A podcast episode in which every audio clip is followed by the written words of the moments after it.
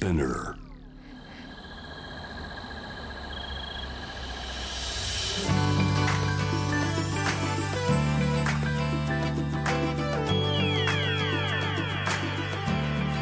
エネオス4 Hour Earth One by One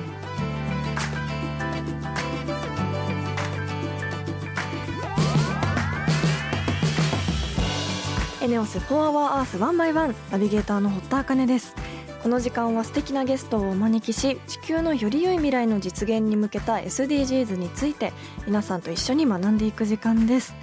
えー1月14日今日は大学共通試験の1日目ということであの私の時代は、えっと、センター試験だったんですけど受験とか、まあ、試験とか本当に緊張しますよね。私もすごく緊張しいだったのであの自分なりの緊張の解消法をいろいろ試してやってみたんですけど、あのー昔なんか聞いたことがあるのがこう緊張している時に自分を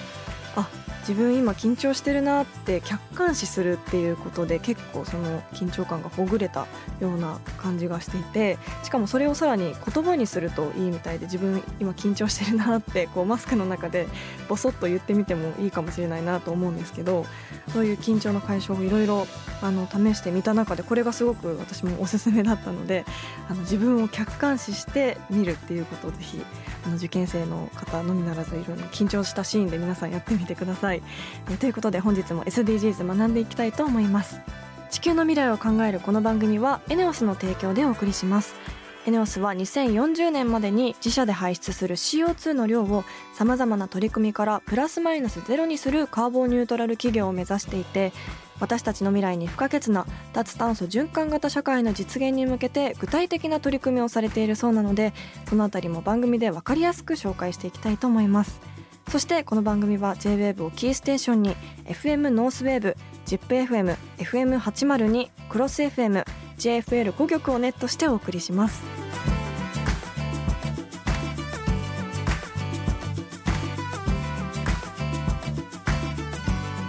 エネオス4 Hour Earth One by One This program is brought to you by エネオス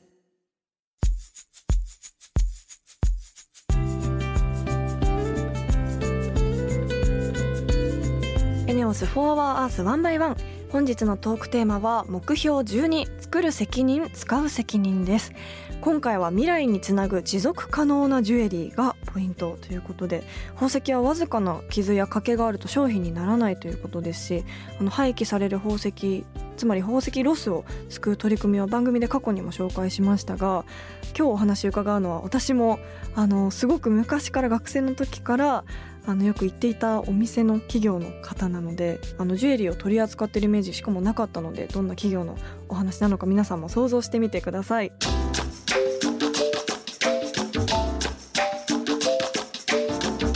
エネオス4 Hour Earth One by One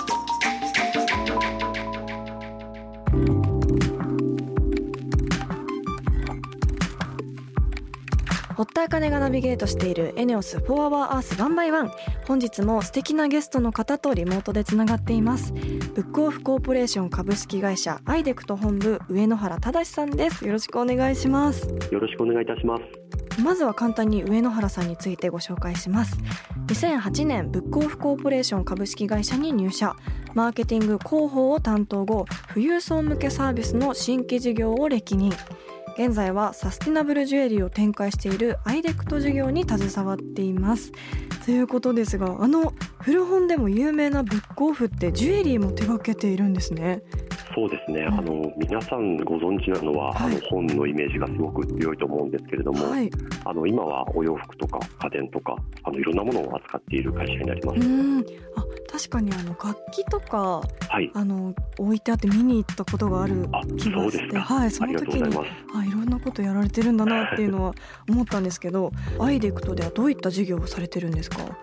アイデクトはですね、この3年間ぐらいであの事業として立ち上がったものになりまして、もともとブックオフ先ほど申し上げた通り、えーと、いろんなものを扱っているんですけども、うん、あの貴金属ももちろん扱っていました、はい、ただあのなかなかですねそのリユースに不慣れなご高齢の方とか、うんうん、あの比較的こう富裕層の方ってなかなか接点がなかったんですね、うん、でそういった方ほどあの物はすごくたくさんお持ちなので、まあ、なんとかしたいっていう思いがあのありました、はいそんな中ですねあの百貨店様と一緒にこう10年ほど前からリユースの不慣れな方への展開っていうものを始めて、はい、であのリユースということであの物を売って買ってというところが中心なんですけどもあの皆さんなかなかあの譲り受けをする方が非常に多くてあの手放しちゃうともうそれで終わってしまうんですね。うん。でそうではなくてあのもう一度あの形を変えて使えるサービスがあればということでこのアイデクトというものがあの生まれたというところになります。うんなるほど、はい、あのブックオフグループがそういったサステナブルジュエリーに乗り出したきっかけは何だったんですか？サステナブルジュエリーというところで申しますともともとそのアイデクトというサービスがジュエリーのお困りごと何でも相談するというあのコンセプトなんですけれども、はいあのですので修理とかリフォームとかあのいろんなものをあの扱っております、うんうんうん、でその中でもあの買い取りということであの本当にもう使わなくなってしまったものはあの我々がこう買い取らせていただくんですけども、はい、その買い取ったものをもう一度あの新品同様にきれいにしてまた販売しようというのがこのサステナブルジュエリーになります。あなるほど、はい、私も確かにあの母から受け継いだジュエリーとかなんですけど、はい、ちょっとサイズが大きかったりとかちょっとこう、なんでしょう輝きが薄れてたりとかそういうのがあるので、はい、なんか持っていきたいなって今すごく思いました。はい、なかなかあの皆さんあのしまいっぱなしになってしまって、うん、であと買い取りっていうのは最近こう街中でもよく見られるようになったんですけども、はい、手放してしまうともうそれで終わってしまいますので、ね、はい、また直していただいたりとか、うん、リフォームしたりするっていうところが、うん、あのこのアイデクトのいいところなのかなというふうに思います。なるほど。そのリペアとか加工とかってどこでやられているんですか、あ主にはですね、はい、あのアイデクトで自社の工房がありましてそこで磨き直しとかサイズ直しとか一通りのことをやっております。うん。あの私も今手元に、はい、あの置かせていただいてるんですけど、えっと、ピアスなんです。けど、はい、ありがとうございます。この上にピンクの、はい、あのピンクトルマリンですか、ね、あ石が本当キラキラすごく角度を変えると輝きがすごく綺麗でその下にまたパールがついているんですけど、はい、のパールですね。ジュエリーを通じていろんなチャレンジをあのしている中の一つでして、はい、あのまだお店に出回ってはいないんですけどもお客様から買い取ったジュエリーをあの先ほどのあの申し上げたサステナブルジュエリーはあのそのままあの丸ごとですね、うん、あの新品同様にするんですけども、うん、なかなかそんな中でも歪みすぎてしまってるとかあのデザインがあまりにも古すぎるとかで売れ残ってしまうことがあるんですね。あのそういった時に石を取り外して石だけでももう一度こう活かせるように弊社でデザインしたジュエリー地金部分にそのリユースした石をこう乗せて作るというまた新たなの試みの商品になります。なるほど。じゃあこのついているピンクのストーンがいつあの生まれたかわかんない、はい、昔のものかもしれないしなんかすごくロマンを感じますね。はいそうですね、はい、ずっと引き継がれてきた石になります。なんて言うんでしょう。なかなかこうありそうでないような、はい、なんかすごくシンプルなんですけどこだわっているのが見えて素敵だなと思いました。ありがとうございます、はい、このサステナブルジュエリーを作っていく上で大切にされていることってありますか？お客様から受け継いだものですので、うん、きちんとまたあのお使いいただけるように新品同様と歌っている以上は磨きだったりとか、はい、補正とかそういったものをしているというところは、うん、あの大事にしているところです。いいですね。はい、あの最後に上野原さんの目標について教えていただけますか？はい、まだまだあのジュエリーのリフォームとかあのこういったサステナブルジュエリーってあの世の中にそんなにこう浸透してはいないんですね。はい、ただあの環境にもそういったこうものを引き継ぐっていうこうマインド的にもすごくあのいいものだと思いますので、うん、こういったものがもっともっとこう広がればいいなというふうに思います。はいあの本当にこういったサスティナブルジュエリーっていうのも初めて知ったんですけどこれからジュエリー欲しいなっていう時の選択肢の一つに私も入れたいなと思いました。本日はありがとうございました。はいありがとうございました。本日のゲストはブックオフコーポレーション株式会社アイデクト本部上野原忠さんでした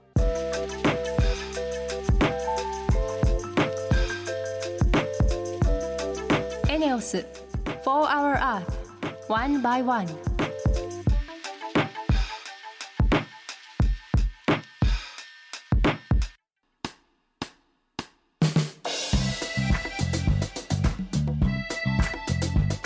堀田茜がナビゲートするエネオス4 Hour Earth 1 by 1ここからはエネオス SDGs ステーションのお時間です。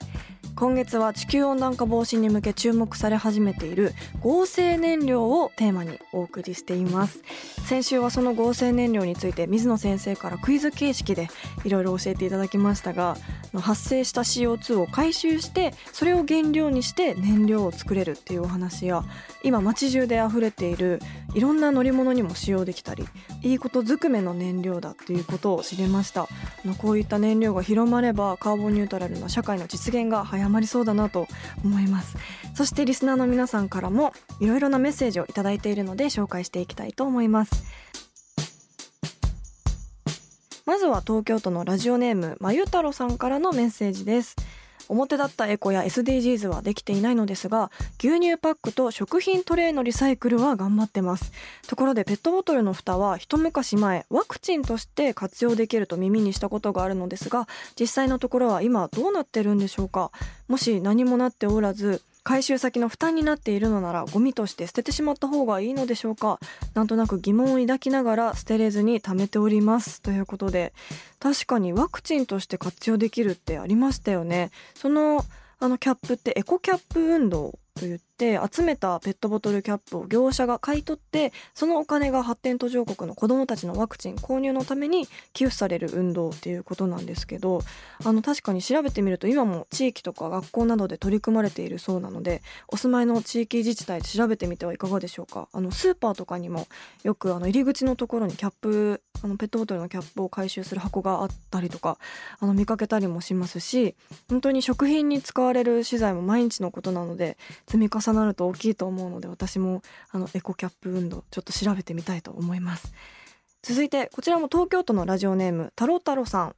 堀田茜さん毎週楽しく配置をさせていただいています。この番組は学生としての僕にはこれから社会に出て立派な大人になるために勉強になっています。僕はここ最近掃除する時に雑巾などを使わず使い捨ての古着をハサミで切って最後まで無駄なく使っていくよう心がけています。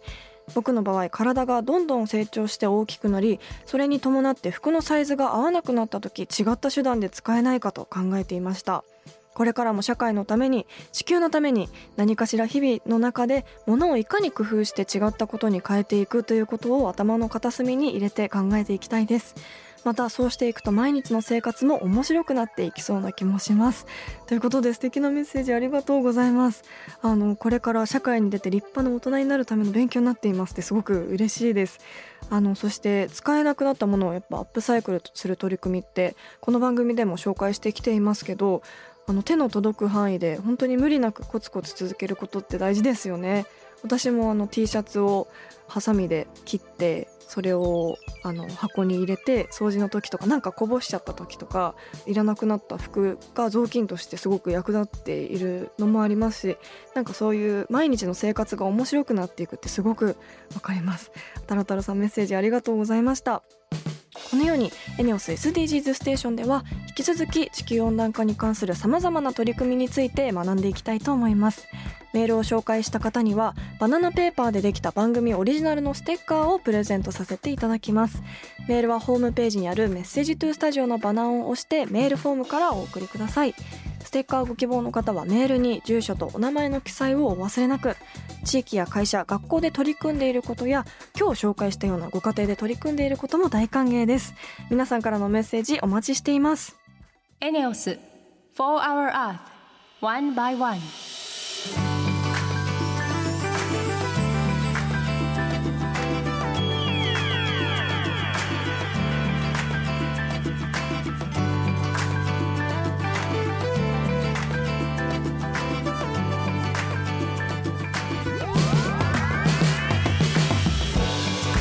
エネオス4 Hour Earth 1 by 1そろそろエンディングのお時間です。ここで私のお仕事の活動報告です。あさって1月16日から18日の毎朝7時20分 NHKE テレで放送の「おはよいどん」に出演します。浩二園長こと今田浩二さんとそして全国の子どもたちと一緒に元気に朝の会をしてきました。あの本当に子どもたちがすごく可愛くてそしてちょっと大人びていてすごく私もこう大人としてなんかハッとさせられるような言葉もたくさん出てきたのでぜひ通学や出勤前で忙しい時間かもしれませんが一日の始まりにすごく元気が出る番組なのでぜひご覧ください。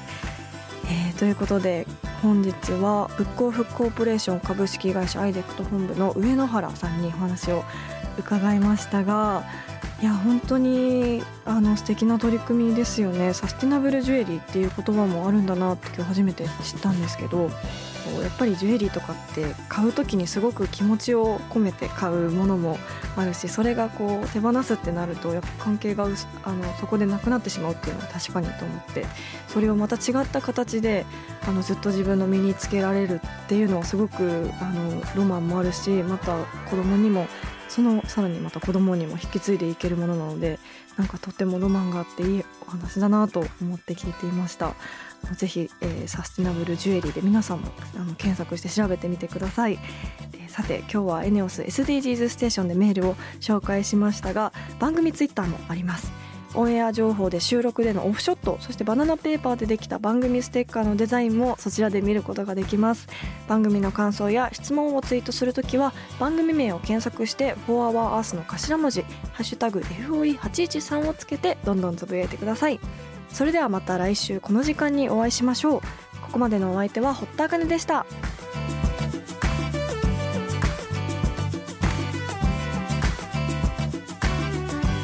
エネオス For Our Earth, One by One. This program was brought to you by ENEOS